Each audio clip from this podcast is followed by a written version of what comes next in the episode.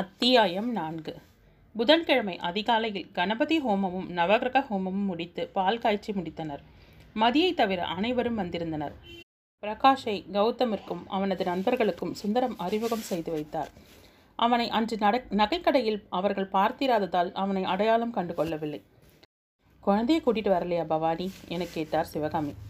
இல்லை சிவகாமி, நைட்டு அம்மா வேணும்னு ஒரே படுத்தி எடுத்துட்டான். தூங்கினதே லேட்டு, அதான் நல்லா தூங்கிட்டு இருக்கான். வீட்டில் தூங்க வச்சுட்டு வந்திருக்கேன் என்றார் பவானி. இந்த இரண்டு மூன்று சந்திப்புகளிலேயே அனைவரும் ஒருவரையொருவர் பெயர் சொல்லி அழைக்கும் அளவிற்கு நெருங்கியிருந்தனர். காலை உணவை ஹோட்டலில் இருந்து வரவழைத்திருந்தான் கௌதம். பத்து பேருக்கு தானே செய்து விடுவேன் கௌதம் என்ற தாயை இந்த முட்டி வலியை வச்சுட்டு அதெல்லாம் செய்யக்கூடாது என சொல்லி எல்லா ஏற்பாடுகளும் செய்துவிட்டான்.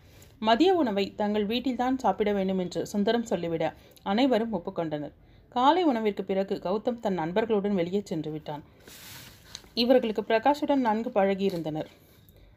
மதியம் வந்த கௌதமும் அவனது நண்பர்களும் மதிய உணவை முடித்துக்கொண்டு சற்று ஓய்வெடுப்பதற்காக கூறி மாடியில் இருந்த கௌதமின் அறைக்கு சென்று படுத்தனர். அசதியில் நன்கு உறங்கிவிட்டனர்.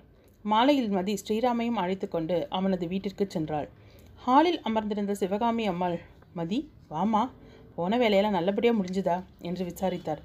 வணக்கம் ஆண்டி, எல்லாம் நல்லபடியாக முடிஞ்சுது. காலையில் பூஜையெல்லாம் நல்லபடியாக முடிஞ்சுதா என பதிலுக்கு விசாரித்தாள். எல்லாம் முடிஞ்சுதுமா, நீயும் உன் பையனை தான் வரல, வாமா என்று அழைத்து அவளை உட்கார வைத்தார். வெளியே கிளம்பி கொண்டிருந்த விஸ்வநாதனும் தன் அறையிலிருந்து வெளியே வந்து மதியை வரவேற்றார். மதி விஸ்வநாதனையும் சிவகாமியும் வணங்கி தான் வாங்கி வந்திருந்த அழகிய சீதா கல்யாண ஓவியம் ஒன்றை இருவரிடமும் கொடுத்தாள். சாரி ஆண்டி, என்னால் காலையில் ஃபங்க்ஷனில் கலந்துக்க முடியலை என்று தன் நிலையை கூற, பரவாயில்லம்மா, நீ தான் உன் நிலையை அன்னைக்கே சொல்லிட்டியே என்றார் சிவகாமி. சிறிது நேரம் அவர்களுடன் பேசிய விஸ்வநாதன், நீங்கள் ரெண்டு பேரும் பேசிட்டு இருங்கம்மா, எனக்கு கொஞ்சம் வேலை இருக்குது, நான் கிளம்புறேன் என்று விடைபெற்று சென்றார். சிவகாமி மதி இருவரும் பொதுவாக பேசி கொண்டிருக்க ஸ்ரீராம் விளையாடி கொண்டே மாடிக்கு சென்றான். அப்பொழுதுதான் எழுந்து முகத்தை கழுவி கொண்டு வந்த கௌதம் தங்களது அரைக்கதவு திறந்திருப்பதை பார்த்தான். யார் என பார்க்க வந்தவன் அங்கே நின்ற குழந்தையை கவனித்தான். குழந்தையின் சாயலை பார்த்து எங்கேயோ பார்த்த நினைவு வர கையை கொட்டி கொண்டு குழந்தையை பார்த்தான். குழந்தையும் பதிலுக்கு கையை கட்டிக்கொண்டு அவனையே பார்த்தான். துரு துருவென குண்டு கண்ணமும் கோலி குண்டு விழிகளும் சுழல தன்னை பார்த்து கொண்டிருந்த குழந்தையின் மீது தன்னையும் அறியாமல் ஒரு பிணைப்பு ஏற்படுவதை அவனால் உணர முடிந்தது. சுவற்றில் ஒரு பக்கமாக சாய்ந்து கால்களை குறுக்காக வைத்து நின்றான். குழந்தையும் அதே போல செய்ய கௌதமிற்கு சிரிப்பாக வந்தது. மெல்ல புன்னகைத்தவன் புருவங்களை ஏற்றி இருக்க குழந்தையும் அதை போலவே செய்ய அவன் மெல்ல நிமிர்ந்து ஸ்ரீராமை நோக்கி வந்தான். அதே நேரம் உறக்கிக் கொண்டிருந்த சுதாகரும் சத்யனும் எழவும் குழந்தை வேகமாக வெளியே ஓடிவிட்டான். புன்னகையுடன் அவனுக்கு தயாராகி கீழே இறங்கி வந்தான். ஹாலில் இருந்த பொருட்களை பார்த்த மதி, ரொம்ப அழகாக இருக்கா ஆண்டி, உங்கள் செலெக்ஷன் எல்லாமே சூப்பர் என்றாள். சிவகாமி புன்னகையுடன், எல்லாமே என் பையனோட செலெக்ஷன்மா, அவனோட செலெக்ஷன் எப்போவுமே நல்லாயிருக்கும் என சொல்லி கொண்டிருக்கும்போது மாடியில் இருந்து இறங்கி வந்து கொண்டிருந்தான் கௌதம். யாரோட செலெக்ஷன் நல்லாயிருக்குமா என கேட்டுக்கொண்டே வந்தவன் தன் அன்னையுடன் பேசி கொண்டிருந்தவளை பார்க்கவும் குரல் வந்த திசையை திரும்பி பார்த்த மதியும் ஒரே நேரத்தில் அதிர்ந்தனர். துரோகி என அவனது உதடுகள் முணுமுணுக்க அவளுக்கோ உலகமே தட்டாமலை சுற்றுவது போல் இருந்தது. அருகில் இருந்த டேபிளை பிடித்து கொண்டு தன்னை சமாளித்தாள். ஏதோ ஒரு எதிர்பாராத தருணத்தில் பயங்கரமான ஒரு சுழலில் சிக்கிக்கொண்டவள் போல் மூச்சு திணறினாள். கௌதமின் விழிகள் சீற்றத்துடன் பளபளத்தது. ஏளனத்துடன் வளைந்த அவன் உதடுகளும் குத்தீட்டியாய் அவளை உரசிய பார்வையுமாக நின்றிருந்தான். இதுவரை அன்பும் கருணையுமாகவே அவளை நோக்கியிருந்த அவனது விழிகள் முழு வெறுப்பை சிறிதும் சந்தேகத்திற்கு இடமின்றி உமிழவும் அவளுக்கு அந்த நொடி உலகே வெறுத்து போனது.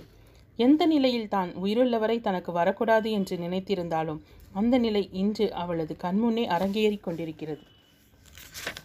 யாரை தான் இனி சந்திக்கவே கூடாது என்று எண்ணியிருந்தாலோ அவனே தன் எதிரி கொண்டு வந்து நிறுத்திய விதியை எண்ணி சபித்தது அவளது மனம். ஆனால் அவளது மனத்தையும் அதில் தோன்றியிருக்கும் அதிர்ச்சியையும் உணராமல் சிவகாமி சந்தோஷத்துடன், மதி இதுதான் என் பையன் கௌதம், கௌதம் இதுதான் சுந்தரமன்னனோட மருமக மதி என இருவரையும் ஒருவருக்கொருவரை அறிமுகப்படுத்தி வைத்தார். அவனை நோக்கி கைகூப்பி வணங்கும் போது அவளது கைகளில் நடுக்கத்தை உணர முடிந்தது.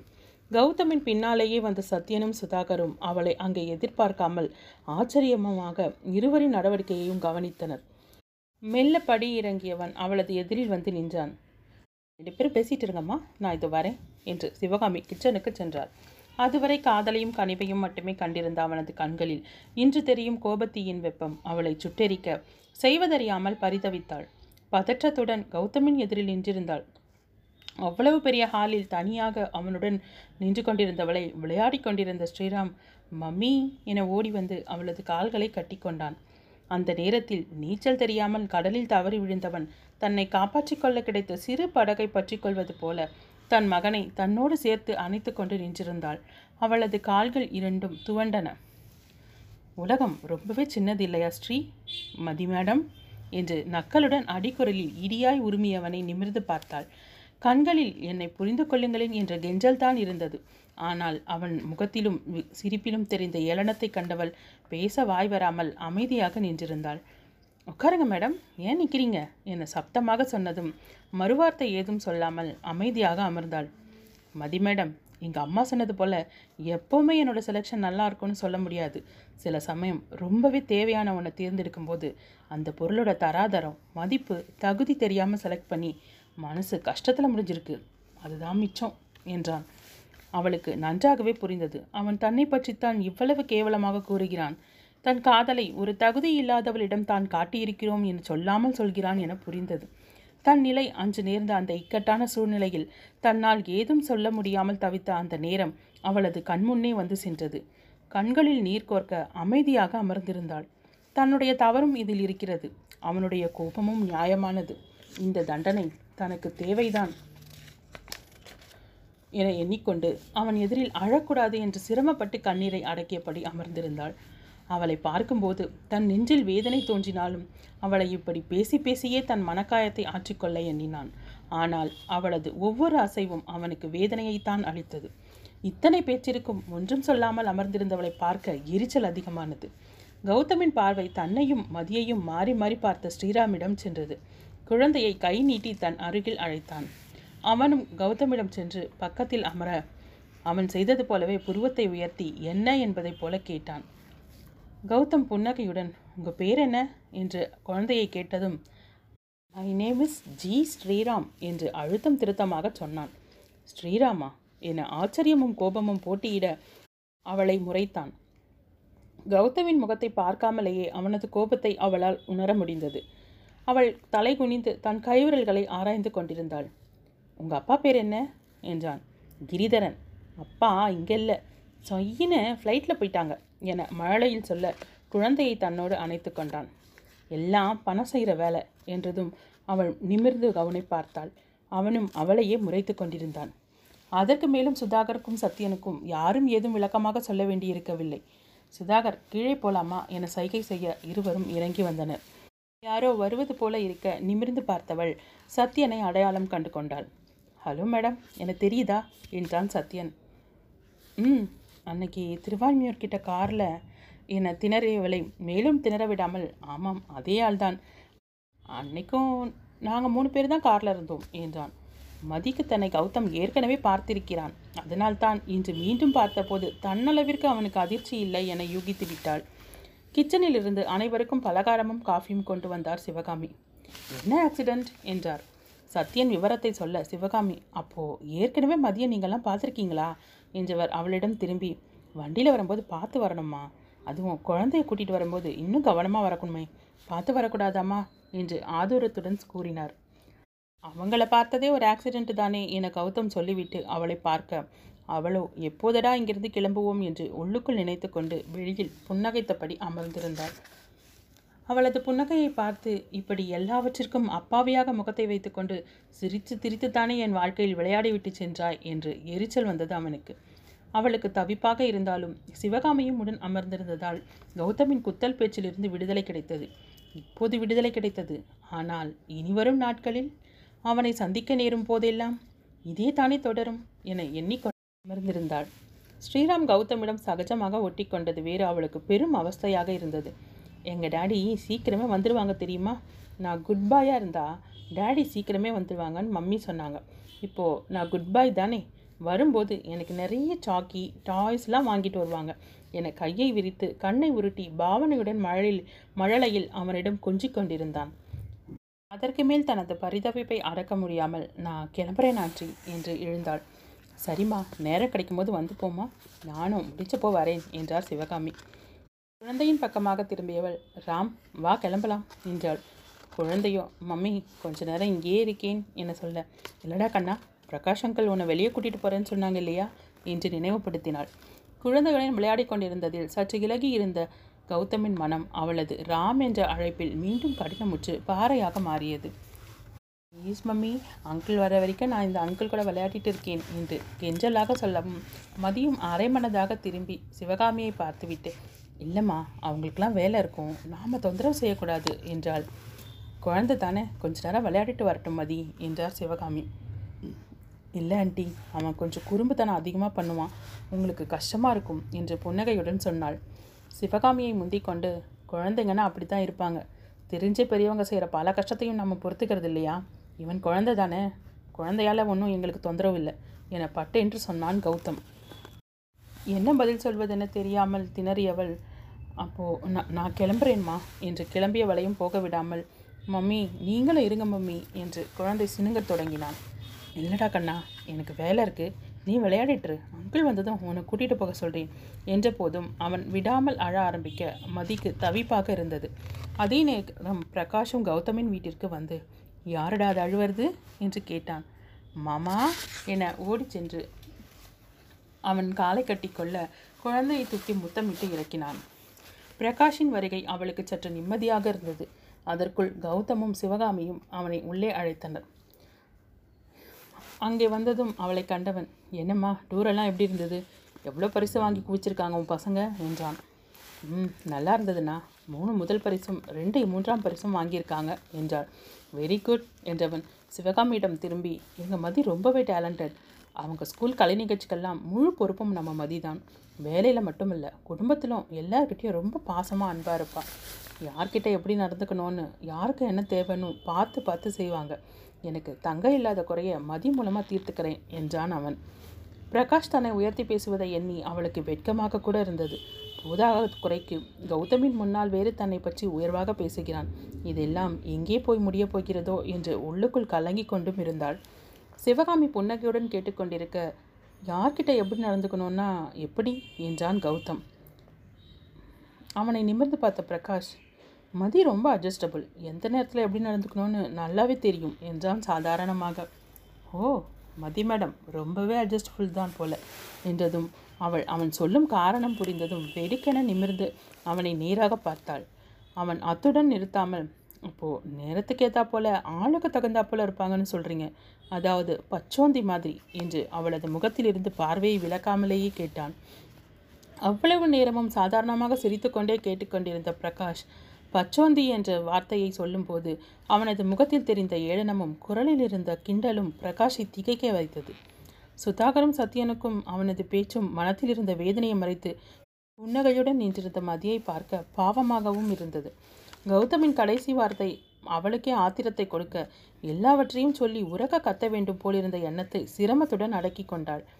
சிவகாமி தன் மகனை அதிசயமாக பார்த்தார். வெளியாட்களிடமும் சரி உறவினர்களிடமும் சரி அனாவசியமாக நின்று ஒரு வார்த்தை பேசாதவன் இன்று ஏன் இப்படி பேசுகிறான் என்று நினைத்தார். பிரகாஷும், நாங்கள் கிளம்புறோம் என விடைபெற்று கொண்டு மதியையும் குழந்தையும் அழைத்து கொண்டு வீட்டிற்கு வந்தான். அவள் செல்வதையே பார்த்தவன் தன் கண்களை அழுந்த முடித்திருந்தான். தன் நெஞ்சை யாரோ கசக்கி பிழிவது போல ஒரு வேதனை அவனது முகத்தில் தோன்றியது. அடுத்த நொடியே தன்னை சமாளித்து கொண்டு வீட்டிற்குள் வந்தான் கௌதம். கௌதம், நாங்களும் கிளம்புறோம் என்று சத்யனும் சுதாகரும் சொல்ல, அவர்களை இருக்கச் சொல்ல வேண்டும் என்ற எண்ணம் இருந்தாலும் அந்த நேரம் தனக்கு தனிமை அவசியம் என்று உணர்ந்து அவர்களுக்கு விடை கொடுத்து விட்டு வந்தான். அம்மா, எனக்கு கொஞ்சம் வேலை இருக்குது, நான் அறையை விட்டு வர்ற வரைக்கும் என்னை தொல்லை செய்யாதீங்க என்றவன் வேகமாக தனது அறைக்கு சென்று கதவை மூடிக்கொண்டான். சோஃபாவில் அமர்ந்து கண்களை இறுக மூடினான். தான் என்றாவது அவளை நேருக்கு நேராக சந்திக்க வேண்டும் என்று எண்ணியிருந்தது உண்மை. ஆனால் இன்று அவளை அவன் வீட்டிலேயே சந்திக்கும் நிலை வரும் என்று அவன் கற்பனை கூட செய்து பார்க்கவில்லை. தான் அவளை பேசியது அதிகப்படி என்று புரிந்தது. அவளை இவ்வளவு பேசிய பிறகும் தன் மனம் அமைதியடையாமல் தன் வலியை அதிகரித்ததை அவனால் உணர முடிந்தது. அதை எண்ணி தன் மீதே கோபம் வர அதன் தாக்கம் மற்றவர் மீதும் எதிரொலிக்க வேண்டாம் என்ற எண்ணத்தில் தன் அறையில் வந்து முடங்கி கொண்டான். மதி எப்படி விடைபெற்று கொண்டு வந்தாள் என அவளுக்கே புரியவில்லை. எல்லாவற்றையும் மனத்திற்குள் போட்டுக்கொண்டு வேலைகளை கவனித்து கொண்டிருந்தாள்.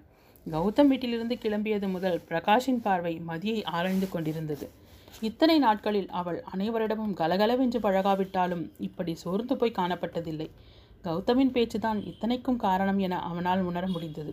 ஆனால் அவனது கோபம் மதியிடம் எதிரொலிக்க காரணம் என்ன?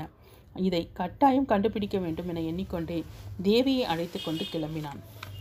இரவு தன் அறையில் அமர்ந்தபடி குழந்தையை தட்டி கொடுத்து தூங்க வைத்து கொண்டிருந்தாள் மதி. அவள் அங்கிருந்தாலும் அவளது மனம் கௌதம் பேசிய பேச்சையே நினைத்து கொண்டிருக்க கண்ணை கரித்து கொண்டு வந்தது. தன்னை எவ்வளவு மட்டமாக பேசிவிட்டான். ஒரு காலத்தில் தன்னை உயிராக நினைத்தவன் இன்று தன்னை அளவுக்கு அதிகமாக வெறுப்பவனும் அவனே. இத்தனை நாட்களாக இருந்த மன உறுதி அவனை கண்ட நிமிடம் நிமிடம் முதல் கலங்க ஆரம்பித்தது. இன்னும் பத்து நாட்களில் கிரி வந்து விடுவார். அதன் பிறகும் கௌதமின் நடவடிக்கை இப்படியே இருந்தால் தனது நிலை என்ன? நிச்சயம் கிரி ஒரே பார்வையில் எல்லாவற்றையும் புரிந்து கொள்வார். கடவுளே, இத்தனை நாட்களுக்கு பிறகு கௌதமை என் கண்ணில் ஏன் காட்டினாய் என நிலை கொள்ளாமல் தவித்தாள். மகன் சொன்னதையும் பொருட்படுத்தாமல் சிவகாமி மாடி ஏறி வந்து அரை கதவை தட்டினார். கதவை திறந்தவன் தன் அம்மாவை கண்டதும், அம்மா, நீங்கள் எதுக்கு முட்டி வலியை வச்சுட்டு மேலே வரீங்க என்று கடிந்து கொண்டான்.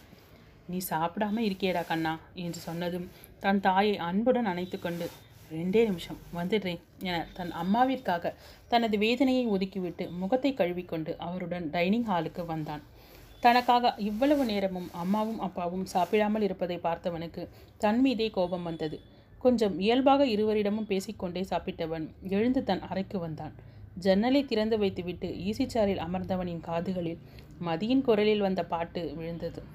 அவனது பார்வை தானாக ஷெல்ஃபில் இருந்த அந்த பேகின் மீதும் விழுந்தது.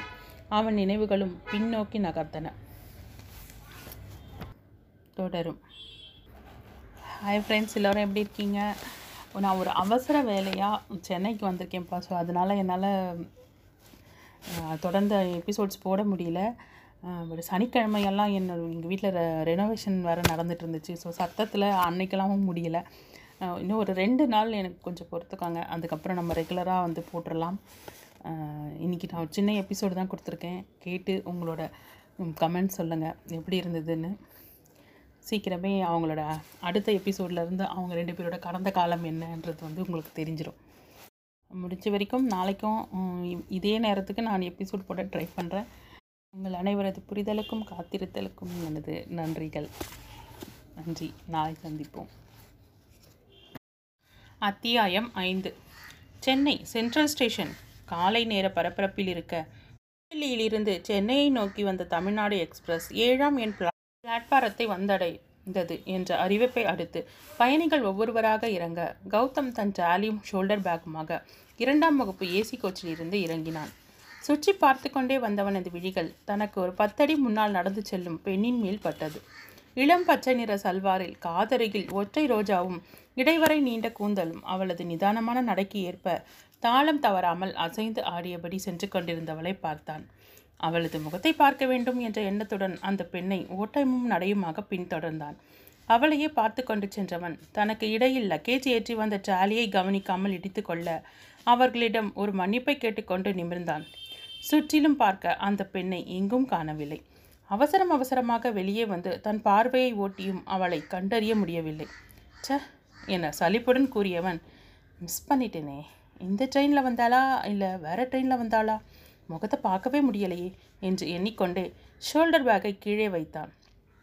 ஏமாற்றத்துடன் அவன் நின்றிருக்க, சென்ட்ரலிலிருந்து கிளம்பிய பஸ்ஸின் ஜன்னல் அருகில் அந்த பெண் உட்கார்ந்திருப்பதை பார்த்தான். மிஞ்சி மிஞ்சி போனால் பத்து நொடிகள் அவளது முகத்தை பார்த்திருப்பான். ஆனால் அந்த முகம் அவனது மனத்தில் ஆழ பதிந்தது. சிறு ஏமாற்றத்துடனேயே ஆட்டோவை பிடித்து தங்கள் ஆஃபீஸ் கெஸ்ட் ஹவுஸிற்கு வந்தவன் குளித்து முடித்து அலுவலகத்திற்கு வந்து சேர்ந்தான். முதல் நாள் என்பதால் அனைவரின் அறிமுகம், புதிய சூழல், வேலை என நேரம் ஓடியது. மாலையில் வேலையை முடித்து கொண்டு கிளம்பும்போது மீண்டும் அந்த பெண்ணின் நினைவு வந்தது. இதென்ன பைத்தியக்காரத்தனம்!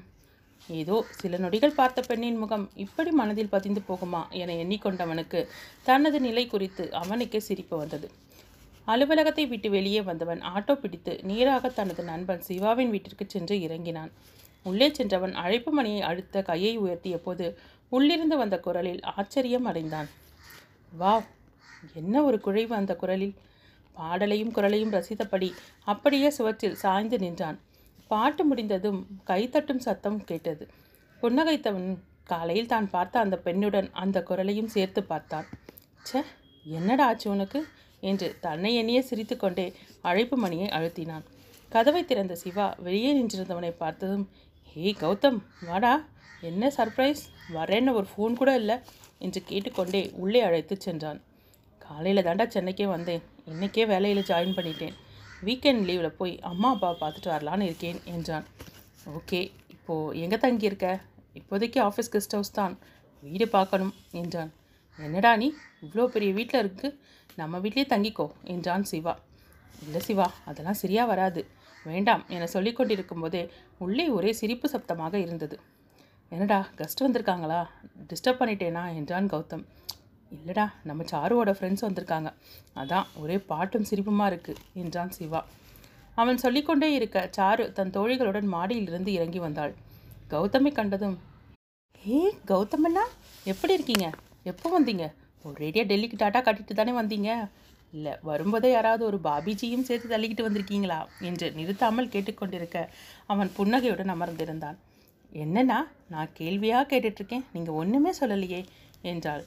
நீ கொஞ்சம் பிரேக் விடுவான்னு பார்த்து அந்த நேரம் பதில் சொல்ல காத்துட்டு இருந்தேன், நீ தான் நான் ஸ்டாப்பாக பேசிகிட்டே இருக்கியம்மா என்றவனே என்றான். போங்கண்ணா, நீங்களும் எனக்கு கிண்டல் பண்ணுறீங்க என்று சினுங்க கௌதம் அவளை அதற்கும் கிண்டல் செய்ய என இருவருமே மாறி மாறி பேசி கொண்டிருந்தனர். சற்று நேரம் பொறுத்த சாருவின் தோழிகளில் ஒருத்தி, ஏ சாரு, எங்களை இங்கே நிற்க வச்சுட்டு என்னடி பண்ணிகிட்ருக்க என்று கேட்டதும், சாரி சாரி உங்களெல்லாம் இந்த ஹீரோக்கு அறிமுகப்படுத்திடுறேன் என்றவள், இந்த ஹீரோ பேர் கௌதம், எங்கள் அண்ணாவோட க்ளோஸ் ஃப்ரெண்ட், இனி சென்னையில் தான் இருக்க போகிறார் என தன் அறிமுக படலத்து படலத்தை முடித்தவள் கௌதமின் அருகில் வந்தாள். அண்ணா, இப்போது என்னோடய ஃப்ரெண்ட்ஸை நான் உங்களுக்கு அறிமுகப்படுத்துகிறேன். இது ஆல் இண்டியா ரேடியோ சுசி, எந்த நியூஸும் இவளை தாண்டி தான் போகும், இவளை தாண்டி தான் வரும். இவ ரப்பர் ரேணுகா, பேச ஆரம்பித்தா நிறுத்தாமல் ரப்பர் மாதிரி இழுப்பா. இவ கன்ஃபைன் காஞ்சனா, கையில் கன் ஒன்று இல்லாமல் தான் குறை, மற்றபடி யாராவது சண்டை போட ஆரம்பித்தாங்க அவங்க காதில் ரத்தம் வர வரைக்கும் சண்டை போடுவாள். இவ ஐயோ பாவம் ராதிகா, யாரை பார்த்தாலும் இவளுக்கு மனசு இலக்கிடும், ஐயோ பாவம்டி அவங்கன்னு அவங்களுக்காக பரிதாபப்படுவா என அனைவரையும் அறிமுகப்படுத்தி முடித்தாள். ஏண்டி எங்களையெல்லாம் பட்ட பேரோடு தான் அறிமுகப்படுத்தணுமா என்றாள் ரேணுகா.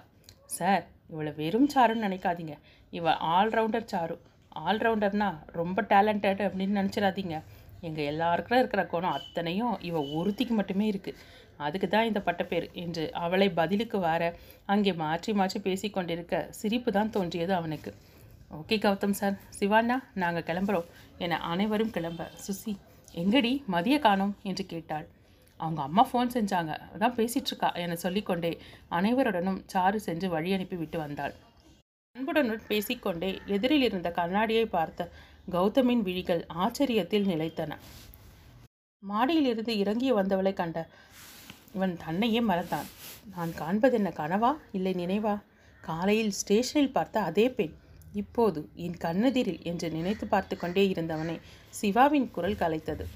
வா ஸ்ரீமதி, என்னோட ஃப்ரெண்டு தான் என்றவன் கௌதமிடம், கௌதம் இதுதான் ஸ்ரீமதி, நம்ம சாருவோட க்ளோஸ் ஃப்ரெண்ட், நம்ம வீட்டில் தான் பேயிங் கெஸ்டாக தங்கியிருக்கா என்றான்.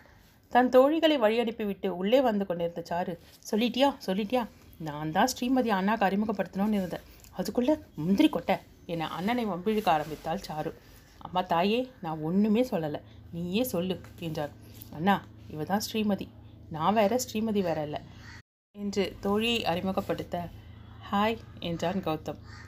அவனை நிமிர்ந்து பார்த்தவள் தன்னையே பார்த்த அவனது விழிகள் என்ன செய்தி சொன்னதோ புன்னகையுடன் ஏதும் சொல்லாமல் நின்றிருந்தாள். அண்ணா, ரொம்ப நல்லா பாடுவா, இவ தான் எங்கள் காலேஜ் குயின் என்றாள். சற்று நேரம் அவர்களுடன் அமர்ந்திருந்த ஸ்ரீமதி, எக்ஸ்கியூஸ் மீ, எனக்கு கொஞ்சம் வேலை இருக்குது, நான் ரூமுக்கு போகிறேன் என்று சொல்லிக்கொண்டே கிளம்பினாள். அவள் புறமாக திரும்பிய பார்வையை கஷ்டப்பட்டு திசை திருப்ப வேண்டியதாக இருந்தது அவனுக்கு. அன்று இரவு அனைவரும் அமர்ந்து சாப்பிட்டு கொண்டிருக்கும் போது பேச்சு கௌதம் தங்க வீடு பார்த்து கொண்டிருப்பது பற்றி திரும்பியது. ஏன்னா நீங்கள் இங்கேயே நம்ம வீட்டிலே தங்கிக்கலாமே, இவ்வளோ பெரிய வீடு இருக்கே, அப்புறம் என்ன என்றாள் சாரு. ம் கேளு கேளு, நானும் அதான் சொன்னேன், சார் ஒரேடியாக வேண்டாங்கிறான் என்றான் சிவா. உண்மையாக தாண்டா சொல்கிறேன், வேண்டாம், எப்போவுமே தூரமாக இருந்தால் தான் நல்லது, கிட்ட வந்தால் பிரச்சனை தான் என்றதும், அப்படியே டிட்டோ வசனமாக இருக்கே, நம்ம ஸ்ரீமதி கூட முதல்ல அப்படி தான் டயலாக் விட்டாங்க, பட் நான் அவங்க அம்மா கிட்ட பேசி இவளை இங்கேயே தங்க வச்சுட்டேன், மேடம் கூட ரொம்ப தான் பிகு பண்ணாங்க, இப்போ கூட ஹாஸ்டலுக்கு கொடுக்குற பணத்தை கொடுத்துட்டு தான் என்னோட தங்கியிருக்கா என்று அவளை பற்றி சொல்ல கௌதம் சிரித்து கொண்டே கேட்டான் கேட்டுக்கொண்டான். சிவா தன் வீட்டருகிலேயே கௌதம் தங்குவதற்கு வீடு ஏற்பாடு செய்து கொடுத்தான். ஆனால் தங்குவது மட்டும்தான் அங்கு என்றும், தினமும் உணவு வேளைக்கு தன் வீட்டிற்கு வந்து விட வேண்டும் என்றும் அவன் கண்டிஷன் போட கௌதமும் சரி என ஒப்புக்கொண்டான். தினமும் அவன் வீட்டிற்கு வந்து சென்றாலும் ஸ்ரீமதியுடன் அவன் அதிகம் பேசிக்கொள்ளாவிட்டாலும் ஹாய் ஹலோவுடன் சிறு புன்னகையுமாக பார்வை பரிமாற்றம் மட்டுமே இருவருக்குள்ளும் இருந்தது. ஆனால் இரவில் தினமும் ஸ்ரீமதி அவனது கனவில் வந்து பேசுவாள், சிரிப்பாள். சில சமயம் தன் செய்கை நினைப்பு எல்லாம் சிறுபிள்ளைத்தனமாக தன அவனுக்கு தோன்றினாலும் அவள் மனத்தில் தன்னை பற்றி என்ன நினைக்கிறாள் என தெரிந்து கொள்ள நினைத்தான். ஆனால் எப்படி என்றும் அவனுக்கு புரியவில்லை. அன்று மாலை சாரு பயங்கரமாக சிரித்து கொண்டிருந்தாள். உள்ளே வந்த கௌதம், என்ன சாரு இப்படி சிரிச்சிட்ருக்க, என்ன விஷயம் என்றான். இன்னைக்கு எங்கள் சீனியர் ஒருத்தன் நம்ம ஸ்ரீமதி கிட்ட நல்லா வாங்கி கட்டிக்கிட்டான் என்றாள். ஏய் சாரு சும்மா இருடி என அவளை அடக்க, சாருவோ அந்த சீனியர் லவ் லெட்டர் கொடுத்தது, ஸ்ரீமதி அவனை தனியாக கூட்டிகிட்டு போய் அட்வைஸ் செஞ்சது, அது தாங்கள் ஒளிஞ்சு நின்று கேட்டுட்டு அந்த மாணவனை பார்த்து சிரித்தது, அவன் கோபத்துடன் முறைத்து விட்டு சென்றதையும் மீண்டும் மீண்டும் சொல்லி சிரித்தாள். ஸ்ரீமதி எரிச்சலுடன், சிரிக்காதே சாரு, நீங்கள் ஏன் அப்படி ஒட்டு கேட்டுட்டு அதை சொல்லி அவனை சிரிச்சிங்க, பாவம் அவனுக்கு எவ்வளோ கஷ்டமாக இருந்திருக்கும் என்றாள். அப்படி பொடி இவளே, இவ பெரிய இவன், என்னவோ அவனுக்காக இவ பேசுகிறா, இப்போ என்ன உனக்கு பயமாக இருக்கா, அதெல்லாம் ஒன்றும் செய்ய மாட்டான், நீனா பயப்படாத, அப்படி ஏதாவது வாலாட்டினா நம்ம வீட்டில் தான் ஒருத்தருக்கு ரெண்டு பாடி கார்டு வச்சுருக்கோமே, அவங்க பார்த்துப்பாங்க என்றால் சிரித்து கொண்டே. எதுக்கு எங்களை போட்டு அவன் நாலு சால் சாத்தவா, பொடி லூஸு, உன்னை யாரடி அவனை பார்த்து சிரிக்க சொன்னது, இப்போது உன்னால் மதிதான் பிரச்சனையில் இருக்கா என்றான் சிவா. ஏற்கனவே உள்ளுக்குள் குழப்பத்துடன் இருந்த ஸ்ரீமதிக்கு சிவாவின் பேச்சு மேலும் மருட்டியது. அவள் அமைதியாக கவலையுடன் அமர்ந்திருப்பதை பார்த்த கௌதம், ஒன்றும் பயப்படாத ஸ்ரீ, அவன் கோபத்தில் உன்னை முறைச்சிட்டு போயிருப்பான், அப்படியே ஏதாவது பிரச்சனை வந்தால் நான் பார்த்துக்கிறேன் என்றான். அவனை பார்த்து மென்மையாக புன்னகைத்தவள் தேங்க்ஸ் என்று சொல்லிவிட்டு அங்கிருந்து எழுந்து சென்றாள். சிவாவும் சாருவும் இருவரையுமே மாற்றி மாற்றி பார்த்துவிட்டு அர்த்தத்துடன் சிரித்து கொண்டு பேசாமல் இருந்தனர். இரண்டு நாட்களுக்கு பிறகு மாலையில் சாருவும் மதியும் லாஞ்சில் அமர்ந்திருக்க சிவாவும் கௌதமும் வந்தனர். இங்கே என்ன பண்ணுறீங்க ரெண்டு பேரும் என்றான் சிவா. அப்பா ஃபோன் செஞ்சார், உனக்கு பொண்ணு பார்த்துருக்காங்களாம், ஃபோட்டோ அனுப்பியிருக்காங்க, உனக்கு எந்த பொண்ணை பிடிச்சிருக்குன்னு பார்த்து சொல் சொல்ல சொன்னாங்க என்றாள் சாரு. இந்த அப்பாவுக்கு வேறு வேலையே இல்லை, எப்போ பாரு கல்யாணம் கல்யாணம்னு உயிரை வாங்க வேண்டியது, அவர் பிஸ்னஸ் பிஸ்னஸ்னு ஊரை சுற்றி வர்றாருல, அந்த வேலையை மட்டும் செய்ய சொல்லு, என்னோட கல்யாண கவலை அவருக்கு வேண்டாம் என்று எரிச்சலுடன் சொன்னான் சிவா. என்னடா இப்படி பேசுகிற, உன்னோட கல்யாண விஷயம்டா, உன் அப்பா பேசாமல் வேறு யார் பேசுவாங்க என்றான் கௌதம். ஆமாம் பெரிய அப்பா, எங்கள் அம்மா போனதுக்கப்புறம் துக்கத்தில் அப்படியே வெறும் பிஸ்னஸையே மட்டும் கவனிச்சா போதுமா, அவருக்கு நாங்கள் ரெண்டு பசங்க இருக்கிறது கொஞ்சம் கூட நினைப்பே இல்லாமல் தானே எங்களை வளர்க்க மட்டும் ஆளை வச்சுட்டு போயிட்டாரு, அது போதுமாடா ஒரு குழந்தைங்களுக்கு, ஒரு அப்பாவா எங்களோட இருந்து சாப்பிட்டியா, தூங்குனியா, படிச்சியா, எந்த ரேங்க் வாங்கியிருக்க, இன்றைக்கி என்ன பாடம் நடத்துனாங்கன்னு ஒரு நாளாவது எங்களை கேட்டிருப்பாரா, அம்மா இறந்தது அவருக்கு மட்டும்தான் துக்கமா, எங்களுக்கெல்லாம் இல்லையா, இப்போது என்னை கல்யாணத்துக்கு மட்டும் பொண்ணு பார்ப்பது என கோபமும் ஆச்சாயம் ஆச்சாமையுமாக பேசியவனின் பேச்சில் இருந்த உண்மை புரிந்தாலும் கௌதம் சிவாவை கையமர்த்தினான். அவரும் அதெல்லாம் மறந்துக்க மாட்டார் சிவா, ஒருவேளை தான் குழந்தைங்களுக்கு இதெல்லாம் செய்யாமல் விட்டுட்டோமேங்கிற உணர்வு கூட அவருக்கு இருக்கலாம், அதனால தான் அவர் உன் கல்யாண விஷயத்தில் அவசரப்பட்டிருக்கலாம், கொஞ்சம் யோசி, ஃபோட்டோவை பாரு, அப்புறம் உங்கள் அப்பா கிட்ட பேசு என்றான் பொறுமையாக. எனக்கு இப்போ கல்யாணம் செஞ்சுக்கிறனால எண்ணமெல்லாம் இல்லை கௌதம், முதல்ல சாருக்கு கல்யாணம், அதுக்கு பின்னால் தான் என்னோட கல்யாணம், எங்களுக்கு அப்பா தான் சரியில்லை, ஆனால் என் தங்கச்சிக்கு நான் ஒரு நல்ல அண்ணனாக இருந்து அவளுக்கு கல்யாணத்தை முடிச்சுட்டு தான் என்னோடய கல்யாணத்தை பற்றி யோசிப்பேன் என்றான். சாரு சிவா அண்ணா சொல்கிறது கேட்டில், நீ தான் எப்போ பார்த்தாலும் அண்ணாவோட சண்டை போட்டுகிட்டே இருக்க, ஆனால் அண்ணா உன் மேலே எவ்வளோ பாசம் வச்சுருக்காங்க என்றாள் மதி. அடடா நீ ஒரு சென்டிமெண்ட் பைத்தியம்டி, நான் இதுக்கெல்லாம் அப்படியே ஃபீல் ஆகிட மாட்டேன், வெட்டா நிலைமை அப்படியே சென்டிமெண்ட்டாக போயிடும், ஓகே டாப்பிக்கை மாற்றலாம், கௌதம் அண்ணா நீங்கள் யாரையாவது லவ் பண்ணுறீங்களா என்றாள் சாரு. யாரு இவனா, அவன் பேர் மட்டும்தான் கௌதம், இல்லை ஆளும் அப்படி தான் புத்தர் மாதிரியே பேசுவான், அவனாவது லவ் பண்ணுறதாவது என்றான் அவனை முந்திக்கொண்டு. மெல்ல இமைகளை தாழ்த்தியபடி அவனது பதிலை எதிர்பார்த்து காத்திருந்த ஸ்ரீமதி ஆவலுடன் அமர்ந்திருந்தாள். கௌதம் புன்னகையுடன், நல்ல பொண்ணு கிடைச்சால் லவ் பண்ணலாம் சாரு என்று ஸ்ரீமதியை பார்த்து கொண்டே சொன்னான். கௌதமின் பதிலை கேட்டவள் நிமிர்ந்து அவனை ஒரு பார்வை பார்த்துவிட்டு வேறு புறமாக திருப்பி கொண்டாள். அப்போது எனக்கு தெரிஞ்ச ஒரு நல்ல பொண்ணு இருக்குது, யாருன்னு பார்க்குறீங்களா, நம்ம மதிதான், பொண்ணுக்கு நான் கேரண்டி, எப்போ லவ் ப்ரப்போஸ் பண்ண போகிறீங்க என்று குறும்புடன் கேட்டாள் சாரு. அவன் வாய்விட்டு சிரிக்க சிரிப்புடன் தோழியை பார்த்த ஸ்ரீமதி, அறிவு கட்டவளே என சொல்லிவிட்டு தன் அறைக்கு எழுந்து சென்று விட்டாள். ஏய் மதி நில்லடி, ஒரு மேட்ச் மேக்கிங் செஞ்சால் புண்ணியம் தானேன்னு நினச்சேன் என சொல்லிக்கொண்டே அவள் பின்னாலேயே எழுந்து ஓடினாள் சாரு. ஸ்ரீமதியின் கோபம் ஒருபுறம் சற்று கவலையாக இருந்தாலும் அந்த கோபமும் அவனுக்கு பிடித்திருந்தது. அதன் பிறகு வந்த நாட்களில் மதீஷ் கௌதமின் முகத்தை சரியாக நிமிர்ந்து கூட பார்ப்பதில்லை. அவன் வந்தாலே தனக்கு வேலை இருப்பது போல் எழுந்து உள்ளே சென்று விடுவதும், இரவு உணவின் போதும் அவனை நிமிர்ந்து பாராமல் மலமளவன வெண் உண்டுவிட்டு எழுந்து சென்று விடுவதும் வழக்கமாக ஆகி கொண்டிருக்க கௌதமிற்குத்தான் அவளது பாராமுகம் சற்று வருத்தத்தை கொடுத்தது. இருவரும் எதிரில் அப்படி நடந்து கொண்டாலும் சாரு அன்று கிண்டல் செய்தது முதல் தான் கௌதமை விரும்புகிறோமோ என்ற எண்ணமும் அவளது அடிமனத்தில் முரண்டி கொண்டு தான் இருந்தது. இது சரியா தவறா, இது காதலா இல்லை வயது கோளாரா என எண்ணி குழ குழம்பினாள்.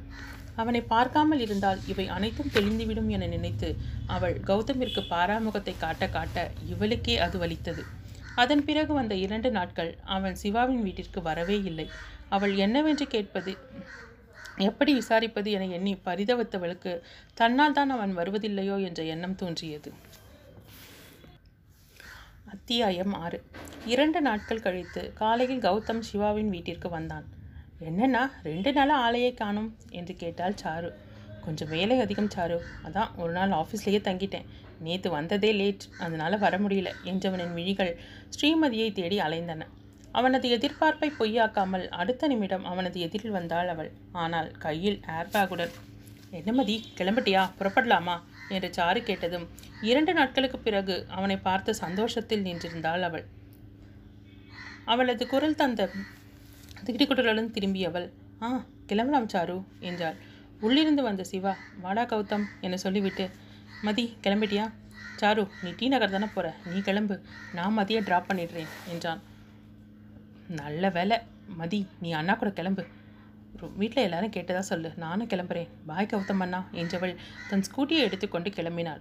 அதற்குள் சிவாவிற்கு அவன் மொபைலில் அழைப்பு வர எழுந்து பேசி கொண்டிருந்தான். ஸ்ரீமதியிடம் திரும்பியவன் எங்கே திடீர்னு ஊருக்கு கிளம்பிட்டீங்க என்றான். ஒரு விசேஷம், அதான் போகிறேன் என்றாள். வர எத்தனை நாளாகும் என்று கௌதமை பார்த்தவள் ஒரு வாரம் என்று சொல்லிவிட்டு அவனையே பார்த்தாள். ஓ என சுரத்தே இல்லாமல் சொல்லியபடி அவன் சற்று சோர்வுடன் தன் கழுத்தை தடவிக்கொண்டான். இன்று எப்படியாவது அவளிடம் தன் காதலை சொல்லிவிட வேண்டும் என்ற முடிவுடன் வந்தவன் அதற்குள் அவள் ஊருக்கு கிளம்பிவிட்டதை பார்த்ததும் எடுத்ததும் இதென்ன தடங்கள் என்ற எண்ணம்தான் அவனுக்கு சோர்வை அளித்தது. பேசிவிட்டு உள்ளே வந்த சிவா கௌதம் நீ கொஞ்சம் மதியம் பஸ் ஏற்றிட்டு வந்துடு, எனக்கு அவசரமாக வெளியே கிளம்பணும் என்றான். ஸ்ரீமதியின் முகத்தை பார்த்தவன் சரிடா அப்போது நான் கார் எடுத்துகிட்டு போகிறேன் என்றான். இல்லைடா, நான் போகும்போது ரெண்டு கிளையண்ட்டை வர கூட்டிகிட்டு போகணும், நீ உன்னோட பைக்லேயே போயிடேன் என சொன்னான். பரவாயில்லண்ணா, நான் ஆட்டோலேயே போய்க்கிறேன் என்றாள் மதி. தன் பேகை அவள் எடுக்க கௌதம் அவசரமாக இல்லை வாங்க நானே கூட்டிகிட்டு போகிறேன் என்று சாவியை எடுத்துக்கொண்டு முன்னால் செல்ல வேறு வழி இல்லாமல் அவளும் அவனிடம் சொல்லிக்கொண்டு கிளம்பினாள். பொறுமையாக வண்டியை ஓட்டிச் சென்றவன் பஸ்ஸில் அவளை அமர வைத்துவிட்டு புத்தகமும் தண்ணீர் பாட்டிலும் வாங்கி வந்து கொடுத்தான். அவன் நின்று கொண்டிருப்பதை பார்த்தவள் நீங்கள் கிளம்புகளேன் நேரமாகுது என்றாள். இல்லை இருக்கட்டும் என்று அவனும் நின்றிருக்க அவன் மனமோ லவ்வை சொல்லிடுடா, இல்லை இன்னும் ஒரு வாரம் வெயிட் பண்ணணும் என்று அவனது மனசாட்சி அவனுக்கு எடுத்து சொல்லி கொண்டிருந்தது. சற்று தைரியத்தை வரவழைத்து கொண்டு ஸ்ரீ நான் என அவன் கூறும்போதே ஒரு பெண்மணி ஆறு ஏழு பைகளுடன் வந்து தம்பி இந்த சாமானை கொஞ்சம் வண்டியில் ஏற்றி வைங்களேன் என்றதும் வேறு வழி இல்லாமல் அவன் அவற்றை வண்டியில் ஏற்றிவிட்டு இறங்கவும் வண்டி கிளம்பவும் சரியாக இருந்தது. பேருந்து கிளம்பி செல்வதையே அவன் பார்த்தவன் ஒரு பெருமூச்சுடன் கிளம்பினான். கௌதமிடம் தலையசைத்து விடைபெற்று கொண்ட மதிக்கு அவன் என்ன சொல்ல வந்திருப்பான் என்ற எண்ணமே அவளை சுற்றி வந்தது. அது லேசாக புரிந்த போதும் மனம் இறக்கை கொட்டி பறந்த போதும் அது கற்பனை குதிரையை கடிவாளமிட்டு அடக்கி கொண்டு தனது பயணத்தை ரசிக்கலானாள். வீடு திரும்பியவன் வாசலிலேயே சிவா அமர்ந்து பேப்பர் படித்து கொண்டிருப்பதை பார்த்தான். என்னடா வெளியே எங்கேயும் போகணும்னு சொன்ன, போகலையா என கேட்டான். நான் போகிறது இருக்கட்டும், அது கேன்சல் ஆகிடுச்சு, நீ சொல்லு, விஷயத்தை மதிக்கிட்ட சொல்லிட்டியா என கேட்டான். என்ன விஷயம் சொல்லணும் என்றான் கௌதம். நிமிர்ந்து நண்பனை பார்த்தவன் டேய் அது எப்படிடா காதலிக்க ஆரம்பித்தா எல்லாரும் இப்படி தலைகீழாக மாறிடுறீங்க என்று சொல்லி சிரிக்க டேய் உனக்கு எப்படி என்று திணறினான் கௌதம். அவனது தோலை தட்டியவன் எல்லாம் எனக்கு தெரியும்டா, எனக்கு தெரிஞ்ச வரைக்கும் அவள் ரொம்ப நல்ல பொண்ணு, உனக்கு ரொம்ப பொருத்தமாக இருப்பா, போன வரைக்கும் போகட்டும், அவள் ஊரில் இருந்து வந்ததும் உன்னோட லவ்வை சொல்லிவிடு, இப்போ வா சாப்பிடலாம் என சொல்லிவிட்டு எழுந்து சென்றான். அந்த ஒரு வாரத்தையும் கடத்துவது அவனுக்கு பெரும் பாடாக இருந்தது. அன்று மதியிடமிருந்து ஃபோன் வந்தது. சாரு சிறிது நேரம் பேசிவிட்டு அவள் நாளை வருவதாக சொன்னதையும் கேட்டுக்கொண்டு ஃபோனை வைத்தாள். அதே நேரம் கௌதமும் சிவாவும் பேசிக்கொண்டே உள்ளே வருவதை கண்ட சாரு அவனிடம் விளையாட எண்ணி, அண்ணா உனக்கு விஷயம் தெரியுமா, நாளைக்கு நம்ம மதி வரா என சொல்லி கௌதமின் முகத்தை பார்த்தாள். அவனது முகம் மலர்வதை கண்டதும், அப்புறம் ஒரு குட் நியூஸ், நம்ம மதிக்கும் கல்யாணம் நிச்சயமாயிடுச்சாம் என்றதும் அவன் சட்டென சோர்ந்து போனான். சாரு மாப்பிள்ளை பற்றி தன் இஷ்டத்திற்கு வாயில் வந்ததை சொல்லி கொண்டிருக்க அவன் ஏதும் பேசாமல் தலையை பிடித்து கொண்டு சேரில் அமர்ந்தான். டேய் என்னடா இப்போ என்ன ஆயிடுச்சு? சரி உன்ன மாதிரி ஒருத்தான் அவளுக்கு கிடைக்க கொடுத்து வைக்கலன்னு நினச்சிக்கோ, கொஞ்ச நாளைக்கு கஷ்டமாக இருக்கும், அப்புறம் சரியாயிடும், எழுந்து வா முகத்தை கழுவு என்று கௌதமை எழுப்பி டிஃபன் சாப்பிட அழைத்து வந்தான் சிவா. சாப்பிட அமர்ந்தவனின் கைகள் தட்டில் அலைய, என்னண்ணா சாப்பிடவே மாட்டேன்றீங்க என்ற சாருவை நிமிர்ந்து பார்த்தான் கௌதம். அவள் கண்களில் இருந்த குறும்பை கண்டதும், சாரு உண்மையை சொல்லு, ஸ்ரீக்கு கல்யாணம் நிச்சயமாயிடுச்சா என கேட்டான். கல்யாணமா? மதிக்கா? யார் சொன்னது என கேட்டதும் அவளது விளையாட்டு தான் என்று புரிந்தாலும் கௌதம் கடுப்பாகி விட்டான். உன்னை சிவா திட்டுறது தப்பே இல்லை, எதில் விளையாடுறதுன்னு இல்லை, நீ என்ன சின்ன குழந்தையா என்னை சத்தம் போட அவள் மெதுவாக, இல்லைண்ணா நான் உங்களை செக் பண்ணி பார்த்தேன் என்றாள். மூஞ்சியை பாரு, மூஞ்சியை செக் பண்ணுறாளாம், என் ஃப்ரெண்டு மாதிரி ஒருத்தன் கிடைக்க உன் ஃப்ரெண்டு தாண்டி கொடுத்து வச்சிருக்கணும், செக் பண்ண வந்துட்டா என்று சிவா எகிரினான். ம் என் ஃப்ரெண்டு கிடைக்க உன் ஃப்ரெண்டு தான் கொடுத்து வச்சிருக்கணும், போனால் போகுது, அவள் எந்த ட்ரெயினில் வரான்னு சொல்லலான்னு பார்த்தேன், அப்போ வேண்டாம் போல என்னை சொல்லிக்கொண்டே அங்கேருந்து நகர்ந்தாள். சாரு சாரு நில்லுமா என்று கௌதம் எழுந்து அவளை நோக்கி ஓடி வந்தான். டே சிவா சின்ன பொண்ணு, நம்மக்கிட்ட விளையாடாமல் வேறு யார்கிட்டடா விளையாடுவா என்றான். நீ சொல்லு சாரு, நீ ஸ்ரீ எந்த ட்ரெயினில் வரா என குழைந்து கொண்டு கேட்பவனை பார்த்ததும் எல்லாம் காதல் படுத்தும் பாடு என நினைத்து கொண்டே, காலையில் கன்னியாகுமரி எக்ஸ்பிரஸில் வரா என சிரித்து கொண்டே சொன்னாள் அவள்.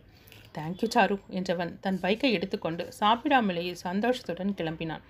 மறுநாள் காலையில் அவசரம் அவசரமாக தன் தேவதையை பார்க்க கிளம்பினான்.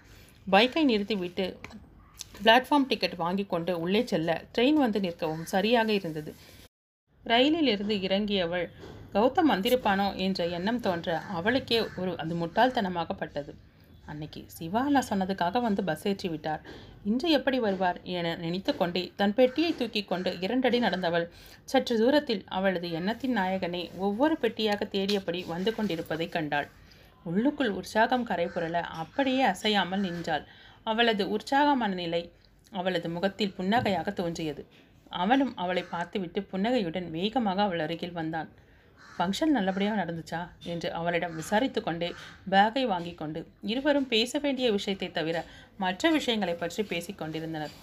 வீட்டிற்கு அழைத்து வந்து விட்டவன் அலுவலகம் கிளம்பி சென்று விட்டான். அன்று கல்லூரிக்கு செல்லாமல் மறுநாள் சென்றவளுக்கு நிறைய பாடங்கள் இருந்ததால் சாருவிடம், சாரு நோட்ஸ் கொடுடி எழுதிட்டு தரேன் என்றாள். நோட்ஸா? என்னை பற்றி உனக்கு தெரியாதா? நானே எக்ஸாம் நேரத்தில் தான் உன் நோட்ஸை பார்த்து படிப்பேன், என்னை போய் கேட்குறியே என்று சிரித்து கொண்டே சொன்னாள். அப்போது நான் போய் மேடம் கிட்ட வாங்கிக்கிறேன் என்று எழுந்தாள். ஆமாம் போய் மேடம் கிட்ட வாங்கிக்கோ, கிளாஸில் நாங்கள் யாருமே ஒழுங்காக நோட்ஸ் எடுக்க மாட்டோம்னு தெரியுமில்ல என்றாள் சாரு. போதும் ரொம்ப பெருமையாக சொல்லிகிட்ருக்காத, அப்புறம் மேடம் காதில் விழுந்தது ப்ராஜெக்ட் மார்க்கை குறைச்சிட்டு போகிறாங்க என்று சிரித்து கொண்டே சென்றாள். மேடமை பார்த்து விட்டு வந்தவள், சாரு நான் நோட்ஸ் எழுதிட்டு வரேன், நீ கிளம்பு, வீட்டுக்கு கிளம்பு, நான் வர்றதுக்குள்ளே உனக்கு லேட் ஆகிடும் என்றாள். ஏமதி நான் கொஞ்ச நேரம் வெயிட் பண்ணுறேன், நீ வா என்றாள் சாரு.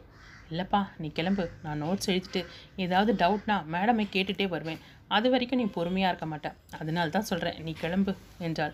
அவளும் அரைமனத்துடன் சரி அப்போ நான் கிளம்பவா, நீ பத்திரமா வந்துடு, அதுக்குள்ளே அண்ணன் வந்துட்டா நான் அனுப்பி வைக்கிறேன் என்று சொல்லிவிட்டு கிளம்பினாள். அவள் வீட்டிற்கு வந்த சிறிது நேரத்திற்கெல்லாம் கௌதம் வந்து விட்டான். சாரு ஸ்ரீ எங்கே என ரகசியமாக கேட்டதும், அவள் இன்னும் காலேஜ்லேருந்து வரலையே, நோட்ஸ் எழுதிட்டுருக்கா, வர லேட் ஆகும் என்றாள். ஏன் நீ கூட இருந்து கூட்டிகிட்டு வரக்கூடாது? சரி நான் போய் கூட்டிகிட்டு வரேன் என்னை சொல்லி விட்டு கிளம்பியவனே, இருங்கண்ணா காஃபி குடிச்சிட்டு போங்க என்றார். அனைவருக்கும் வணக்கம். எழுத்தாளர் ஷென்பா அவர்கள் எழுதிய காதலடி நீ எனக்கு, வாசிப்பது ஷென்பா பாலச்சந்திரன். அத்தியாயம் ஆறின் தொடர்ச்சியாக. சாரு ஸ்ரீ எங்கே என ரகசியமாக கேட்டதும், அவள் இன்னும் காலேஜ்லேருந்து வரலையேண்ணா, நோட்ஸ் எழுதிட்டுருக்கா, வர லேட் ஆகும்னு சொன்னான் என்றாள். என்ன சாரு நீ கூட இருந்து கொஞ்சம் அவளை கூட்டிகிட்டு வரக்கூடாதா என கேட்டான். ம் ரொம்ப அக்கறை தான். ஏன் நீங்கள் போய் கூட்டிகிட்டு வர்றது? சரி, நானே போய் கூட்டிகிட்டு வரேன் என்று கிளம்பியவன், இருங்கண்ணா காஃபி குடிச்சிட்டு போங்க என்று காஃபியை கொண்டு வந்து அவனிடம் கொடுத்தாள். ஸ்ரீமதி தனது பாடங்களை எழுதிவிட்டு தனக்கேற்பட்ட சந்தேகங்களையும் தெளிவுபடுத்தி கொண்டு கிளம்புவதற்குள் லேசாக இருட்ட ஆரம்பித்திருந்தது. மெயின் ரோட்டில் சென்றால் நேரமாகும் என்று எண்ணியவள் குறுக்கு சந்து வழியாக சென்று விடலாம் என்று நினைக்க, ஆனால் அந்த தெருவில் ஜன நடமாட்டம் இருக்காது, இருந்தாலும் பரவாயில்லை, சீக்கிரம் சென்று விடலாம் என்று குறுக்கு சந்தில் நடக்க துவங்கினாள். சிறிது நேரத்தில் தனக்கு பின்னால் யாரோ வருவது போல தோன்ற கால்களை எட்டி போட்டு நடந்தவளை அவளது பின்னால் வந்தவன் முந்தி கொண்டு வந்து அவளை வழிமறித்து நின்றான். தனக்கு முன்னால் நின்றிருந்தவனை பார்த்தவள் ஒரு கணம் பயந்தாலும் தைரியத்தை வரவழைத்து கொண்டு, என்ன வேணும் உங்களுக்கு, எதுக்கு என் பின்னால் வரீங்க என்று மிரட்டுவதைப் போல கேட்டாள். மதி, உங்ககிட்ட கொஞ்சம் பேசணும் என்று அவளது கையை சட்டென பற்றினான். பயத்துடன் தனது கையை இழுத்தவள், பேசலாம், இப்போ இல்லை, நாளைக்கு பேசலாம், நீ முதல்ல என் கையை விடு என சொல்லிக்கொண்டே சுற்றும் முற்றும் பார்த்தாள். மதி, இங்கே யாரும் இல்லை, நான் என்ன செஞ்சாலும் உன்னை கேட்க ஆள் இல்லை. அன்றைக்கி காலேஜில் உன் ஃப்ரெண்ட்ஸ் எல்லாரும் சேர்ந்து என்னை கிண்டல் செஞ்சீங்க, என்னை தனியாக கூப்பிட்டு அட்வைஸ் பண்ணல, இப்போ நீ என்கிட்ட தனியாக மாட்டிகிட்ருக்க என்று சொல்லி கொண்டிருக்கும் போதே அவனது பிடி சிறிது தளர தனது முழு பலத்தையும் பயன்படுத்தி கையை இழுத்தவள் புத்தகங்களை அப்படியே போட்டுவிட்டு அங்கிருந்து ஓடத் துவங்கினாள்.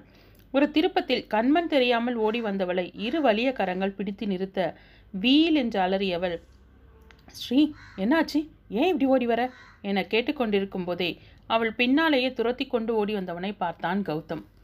நொடியில் சூழலை யூகித்து தன்னை பார்த்து திரும்பி ஓட முயன்றவனை எட்டி அவனது காலரை முழு பலத்துடன் இழுத்தான்.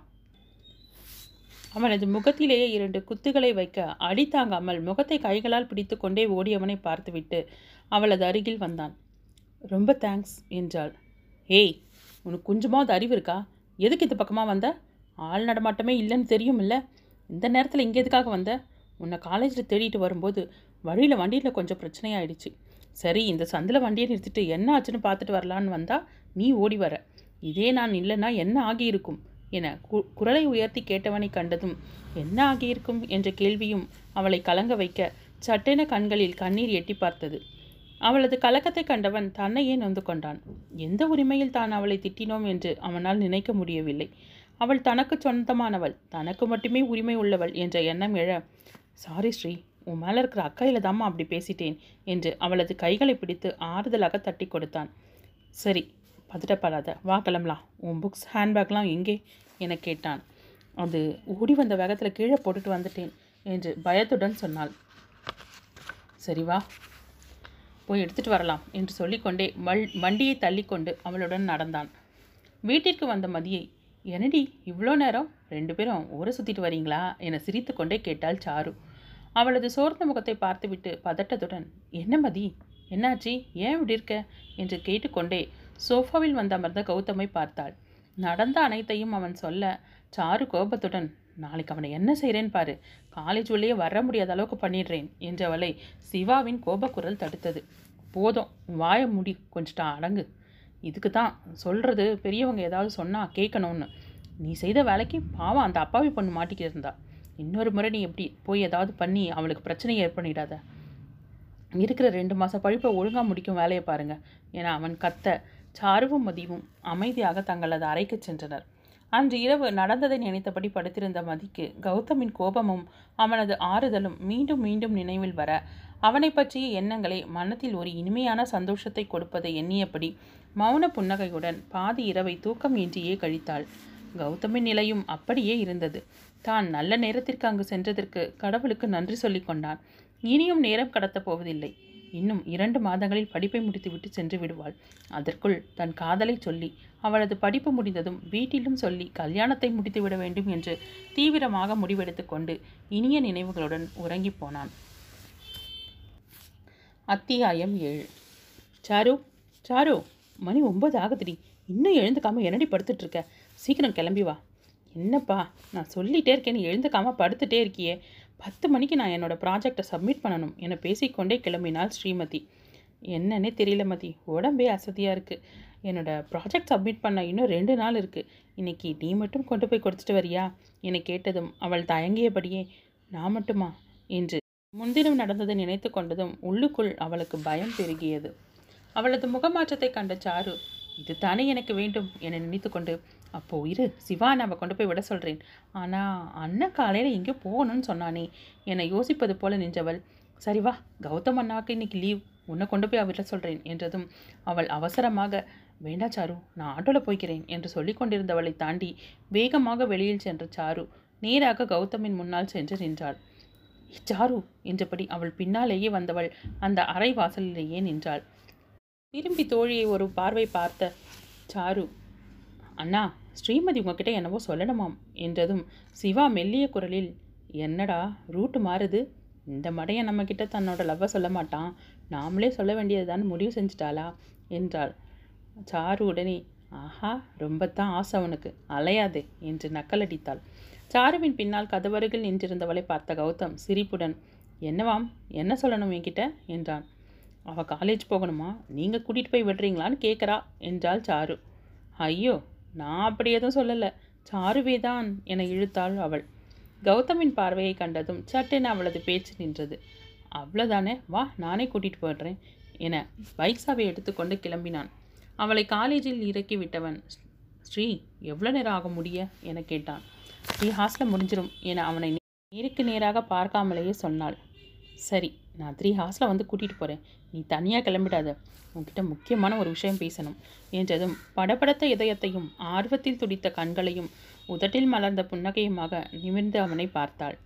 ஆல் த பெஸ்ட் என வாழ்த்தியதும் அவளும் புன்னகையுடன் தேங்க்ஸ் என்றாள். கல்லூரிக்குள் செல்வதையே பார்த்து கொண்டிருந்தவன் புன்னகையுடன் தோலை குலுக்கிக் கொண்டு கிளம்பினான்.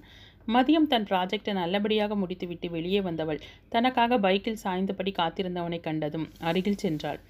கிளம்பலாமா என்று அவனின் தலையசைப்புக்கு ம் என்று தலையசைத்தாள். பைக் வீட்டிற்கு செல்லும் வழியில் செல்லாமல் வேறு வழியில் செல்வதை கண்டதும் ஏன் என்று கேட்கும் மனநிலையில் அவள் இல்லை. நேராக அஷ்டலட்சுமி கோயிலுக்கு சென்றவன் அர்ச்சனை தட்டை வாங்கி கொண்டு முன்னால் செல்ல அவள் அவனை பின்தொடர்ந்து சென்றாள். அவனுடன் இணைந்து நடப்பதை மனத்திற்கு சந்தோஷமாக நிறைவாக உணர்ந்தாள். தரிசனம் முடித்து பிரகாரத்தை சுற்றி வரும் வரை இருவரும் ஏதும் பேசவில்லை. ஸ்ரீ கொஞ்ச நேரம் பீச்சில் உட்காருவோமா என கேட்டான். அவளது தலையசைவை கண்டு புன்னகையுடன் இருவரும் கோவிலில் இருந்து சற்று தூரம் நடந்தவர்கள் ஒரு இடத்தில் அமர்ந்தனர். அதுவரையிலும் இருவருக்கும் இருந்த தைரியம் தற்போது மறைந்து படபடப்பும் ஒருவிதமான அவஸ்தையிலும் இருந்தனர். ஸ்ரீமதிக்கோ தான் செய்வது சரியா என்ற கேள்வியே மனத்தை அரித்து கொண்டிருந்தது. அம்மா என் மேலே எவ்வளோ நம்பிக்கை வச்சு என்னை இவ்வளோ தூரம் படிக்க அனுப்பியிருக்காங்க, ஆனால் நான் என்ன இப்படி, கௌதம நான் காதலிக்கிறது தெரிஞ்சா அம்மா என்ன சொல்லுவாங்க என்ற பயம் இருந்தாலும், ஆனால் கௌதம் தன் காதலை சொன்னதும் அதை மறுக்கும் எண்ணமும் தனக்கு இல்லை என்பதில் உறுதியாக இருந்தாள். தன் காதலை சொல்ல அவளது முகத்தை பார்த்தவன் அவளது முகத்தில் தோன்றிய மாறுதலை கவனித்தபடி அமர்ந்திருந்தான். ஸ்ரீமதி என்று மெல்ல அழைத்தான். நிமிர்ந்து அவன் முகத்தை பார்த்தாள். எனக்கு எதையும் சுற்றி வளைச்சி பேசி பழக்கமில்லை, நேராக விஷயத்துக்கு வரேன் என்றவன் அவளது கண்களை நேராக பார்த்து, உன்னை எனக்கு ரொம்ப பிடிச்சிருக்கு, நீ என்னோட லைஃப் பார்ட்னராக வந்தால் நான் ரொம்பவே சந்தோஷப்படுவேன், நம்மளோட வாழ்க்கையும் ஸ்மூத்தாக இருக்கும், உனக்கு சம்மதம்னா நான் எங்கள் வீட்டில் பேசி உங்கள் வீட்டில் வந்து பேச சொல்கிறேன், அப்படி உனக்கு இந்த ப்ரப்போசல் பிடிக்கலைன்னா இதை இப்படியே மறந்துடுவோம், நல்ல ஃப்ரெண்ட்ஸாக இருப்போம் என்றான். அவ்வளவு நேரமும் சந்தோஷவானில் சிறகில்லாமல் பறந்தவள் கடைசி வரையில் திகைத்து, இல்லை அப்படியெல்லாம் ஒன்றுமில்லை என்று அவசரமாக சொன்னவள் அவனது சிரிப்பை கண்டதும் தலையை குனிந்து தன் வெட்கத்தையும் சிரிப்பையும் மறைக்க முயன்றாள். தன்னிடமிருந்த கவரை எடுத்து அவளிடம் நீட்டினான். கேள்வியாக நிமிர்ந்தவளை பார்த்தவன், நீ சம்மதம் சொல்வன் எனக்கு தெரியும் அதான் என்று சொல்ல கவரை வாங்கியவள் திறந்து பார்த்தாள். அதிலிருந்த பூவை கண்டதும் புன்னகை அரும்ப தன் தலையில் சுட்டி கொண்டாள். ஸ்ரீ நான் எங்கள் வீட்டுக்கு ஒரே பையன், அப்பா பேங்க்கில் கிளார்க், அம்மா ஹவுஸ் ஒய்ஃப், அப்பாவுக்கு நிறைய பரம்பரை சொத்து இருக்குது, ஆனால் எல்லாமே பிரச்சனையில் இருக்குது, கோர்ட்டில் கேஸ் நடந்துகிட்ருக்கு, நானும் சிவாவும் ஐஐடியில் ஒன்றா படித்தோம், அப்போ தான் எங்கள் ரெண்டு பேருக்கும் பழக்கம், ஆறு மாதம் வெளிநாட்டில் வேலை செஞ்சேன், அப்புறம் டெல்லிக்கு கேட்டு வாங்கிட்டு வந்துட்டேன், வேலை செஞ்சுட்டே எம்பிஏவும் முடித்தேன், போன வருஷம் எங்கள் கம்பெனியில் சென்னை பிரான்ச்சை ஆரம்பித்தாங்க, ப்ரமோஷனில் சென்னைக்கே போஸ்டிங் கொடுத்தாங்க, நிம்மதியாக வந்து இறங்கின இடத்துல தான் ஸ்டேஷன்லேயே உன்னோட தரிசனம், அன்னைக்கெல்லாம் நீ என்னை ரொம்பவே டிஸ்டர்ப் பண்ண, கடைசியில் வீட்டுக்கு வந்தால் அங்கே நீயே இருக்க, என்னால் முதல்ல நம்பவே முடியல, நீ நேரடியாக என்கிட்ட பேசியிருந்தா கூட எனக்கு எதுவும் தோணி தோணியிருக்காதோ என்னவோ, ஆனால் உன்னோட இந்த அமைதி, அடக்கம், நிதானம், எல்லாத்துக்கும் மேலே இந்த நீல தலைமுடி அதுதான் உன்கிட்ட என்னை ரொம்பவே ஈர்த்தது என்று அவன் சிரிக்க அவளும் இணைந்து புன்னகைத்தாள். என்னை பற்றி சொல்லணும்னா அப்பா கிடையாது, அம்மா ஒரு அக்கா மட்டும்தான். நான் சென்னைக்கு வந்து படிக்க காரணமே எங்கள் அக்கா தான். எங்கள் அக்கா எனக்கு இன்னொரு அம்மா மாதிரி.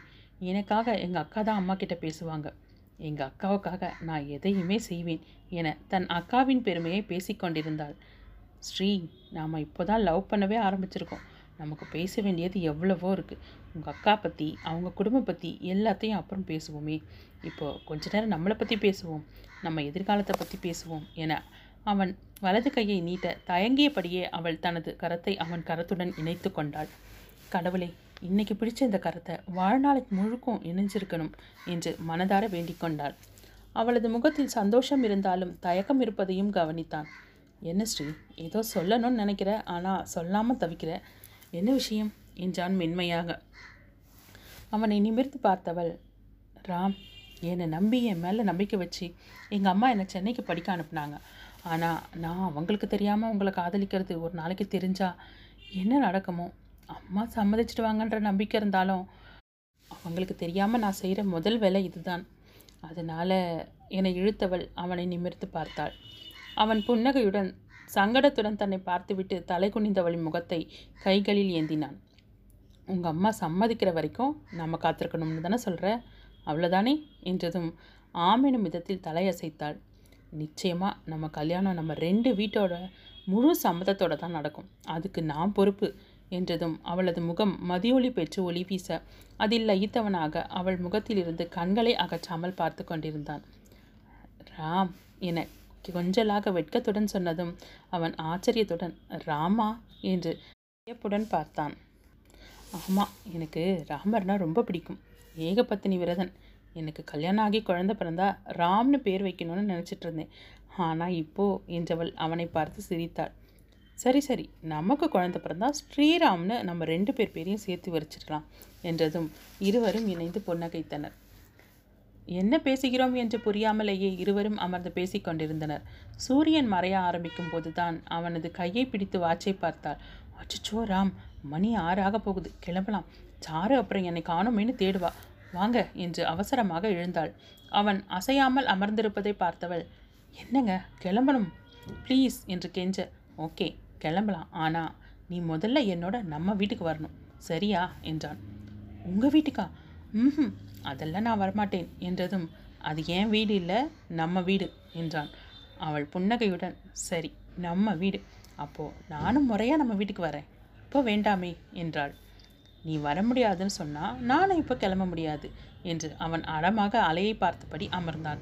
சற்று நேரம் நின்று பார்த்தவள் அவனை சமாதானப்படுத்த முடியாது என தோன்ற அரை மனதாக சரி வரேன், ஆனால் அஞ்சு நிமிஷம்தான் இருப்பேன் என்றதும் அப்படி வா வழிக்கு என எண்ணி சிரித்து கொண்டே எழுந்தவன் அவளது கையை பற்றியபடி நடந்தான்.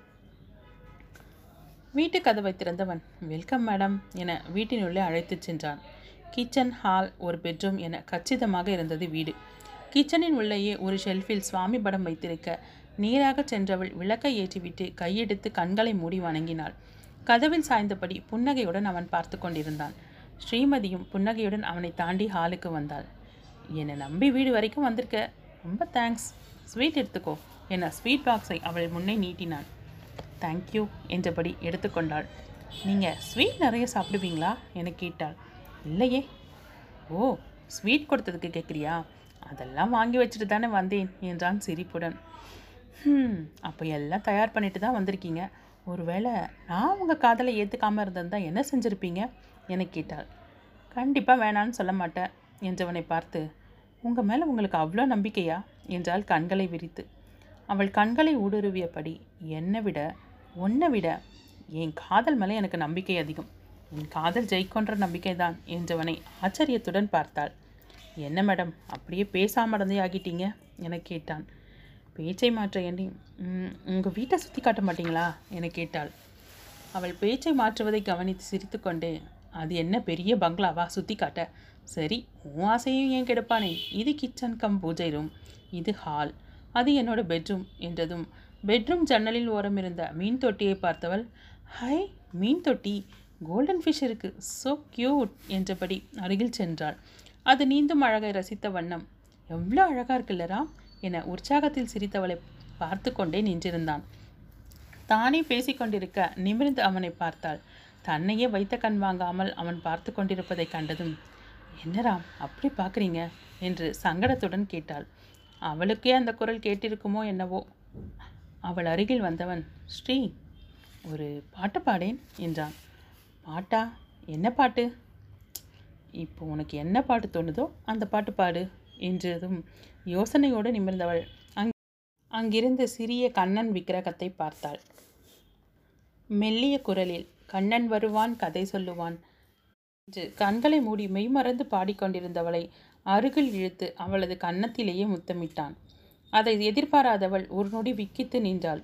அடுத்த நொடியே அவனை தள்ளிவிட்டுவிட்டு வேகமாக அங்கிருந்து நகர்ந்தவளை, ஏய் ஸ்ரீ என்றபடி அவளது முன்னால் சென்று நின்றான். இப்போ வழிவிட போகிறீங்களா இல்லையா? இதுக்கு தான் நான் வரமாட்டேன்னு சொன்னேன், எனக்கு தெரியும் இந்த மாதிரி ஏதாவது நடக்கும்னு என்றவளை ஆழ்ந்து பார்த்தான். அவள் அவனை சுற்றி கொண்டு செல்ல, போடி பெருசாக கோச்சிட்டு போறா, அப்படியே இதோட என்னையும் மறந்துரு, இனி நீ இருக்கிற பக்கமே நான் வரமாட்டேன் என்று சொல்லிக்கொண்டே வீட்டின் உள்ளே செல்ல திரும்பியவனை பின்னாலேயே வந்து கோபமாக பிடித்து திருப்பினாள். என்ன விளையாடுறீங்களா? இப்படியெல்லாம் சொன்னால் நான் பயந்து உங்ககிட்ட ஓடி வருவேன்னு நினச்சிங்களா? இதுக்கெல்லாம் நான் கவலைப்பட மாட்டேன் என்றவளை பார்த்து சிரித்தான். என்ன சிரிப்பு வேண்டி கிடக்கு என்றதும் தான் அவளது கையை பற்றியவன் வேகமாக உள்ளே இழுத்து சென்று கதவை பூட்டினான். சுவரோரமாக ஒண்டியவள், இப்படியெல்லாம் செஞ்சால் நான் பயந்துருவேனா? முதல்ல கதவை தரங்க என அடுங்கிக் கொண்டே சொன்னவளை பார்த்தவனுக்கு சிரிப்பு தான் வந்தது. நீ ரொம்ப தைரியசாலியா, அதையும் பார்த்துருவோமா என்று மெல்ல அவள் அருகில் நெருங்க அவள் கண்களை மூடிக்கொண்டு, வேண்டாம் ராம் ப்ளீஸ் என்றாள். அவளது இருபுறமும் கைகளை அரணாக வைத்தவன், கண்ணன் மட்டும்தான் கன்னத்தில் முத்தம் கொடுக்குறோன்னு மூணு தடவை பாடினல்ல, ஒரு முத்தம்தான் கணக்கு தெரிந்திருக்கு, இன்னும் ரெண்டு பாக்கி இருக்கே என்று சொல்லிக்கொண்டே அவள் அருகில் நெருங்கினான். நான் உங்களை எவ்வளோ நல்லவர்னு நினச்சேன், நீங்கள் சுத்தம் மோசம், பார்க்க தான் ஒன்றும் தெரியாத மாதிரி இருக்கீங்க, அவ்வளவும் நடிப்பு என கண்களை திறக்காமலேயே பேசிக்கொண்டிருந்தவள் ஏதோ மாற்றம் புரிய மெல்லும் விழிகளை திறந்தாள்.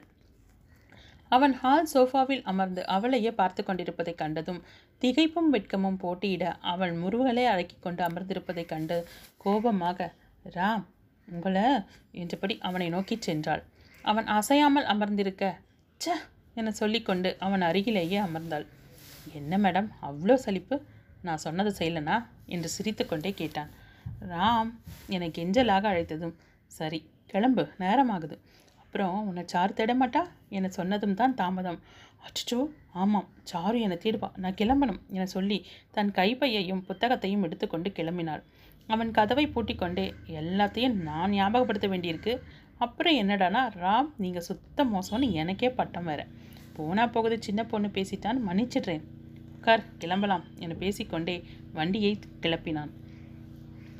வாசலில் வண்டியை நிறுத்திவிட்டு இருவரும் உள்ளே வரும்போதே இருவர் முகத்தையும் கவனித்த சாரு சிவாவை அழைத்தாள். அண்ணா கௌதம் அண்ணாவும் மதியம் வராங்க, நீ ஒன்றும் கேட்காத, அவங்களே என்ன சொல்கிறாங்கன்னு பார்க்கலாம் என சொல்லிவிட்டு மேகசின் ஒன்றை எடுத்து புரட்டி கொண்டிருந்தாள்.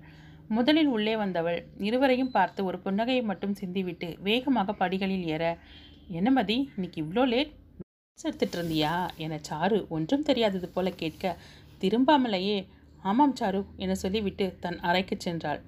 கௌதம் வந்து அமர்ந்ததும், என்னடா மதிய வெயிட் பண்ணி கூட்டிகிட்டு வர போல என்று சிவாவும் கேட்டான். ஆமாம்டா நோட்ஸ் எடுத்ததில் கொஞ்சம் லேட் ஆயிடுச்சு என்று கொஞ்சமும் கூசாமல் சரளமாக வரும் பொய்யை நினைத்து தன்னையே மிச்சிக்கொண்டான் அவன். என்ன ரெண்டு பேரும் நோட்ஸ் பீச்சில் உட்காந்து எடுத்தீங்களா? எடுத்த நோட்ஸ் கொஞ்சமாவது புரிஞ்சுதா என சாரு கிண்டலாக கேட்டதும் அவன் அசடு வழியே சிரித்தான். ஐயோ ரொம்பவே வழியுது, தொடச்சிக்கோங்க, நான் போய் நம்ம மதியமாக நம்ம பார்த்து கொஞ்சம் விசாரிச்சுட்டு வரேன் என்று சிரிப்புடன் மாடிக்கு ஓடினாள். தன் கன்னத்தை தடவி சிரித்தபடி கட்டிலில் படுத்திருந்தவளை பார்த்த சாரு, கன்னத்தில் என்னடி காயம், அது கௌதம் செஞ்ச மாயமா என்று கேட்க, சாரு ப்ளீஸ் என்று வெட்கத்துடன் சிரித்தாள். ஸ்ரீமதி நீ இப்படி வெட்கப்படும் போது எவ்வளோ அழகாக இருக்க தெரியுமா, எனக்கே இப்படி இருக்குன்னா கௌதம் அண்ணாக்கு சொல்லவே வேண்டாம் என்றாள் கிண்டலாக. போதும் சாரு ரொம்ப ஓட்டாதடி என சினங்கியவளை தன்னோடு அணைத்து கொண்டாள் சாரு. தொடரும்.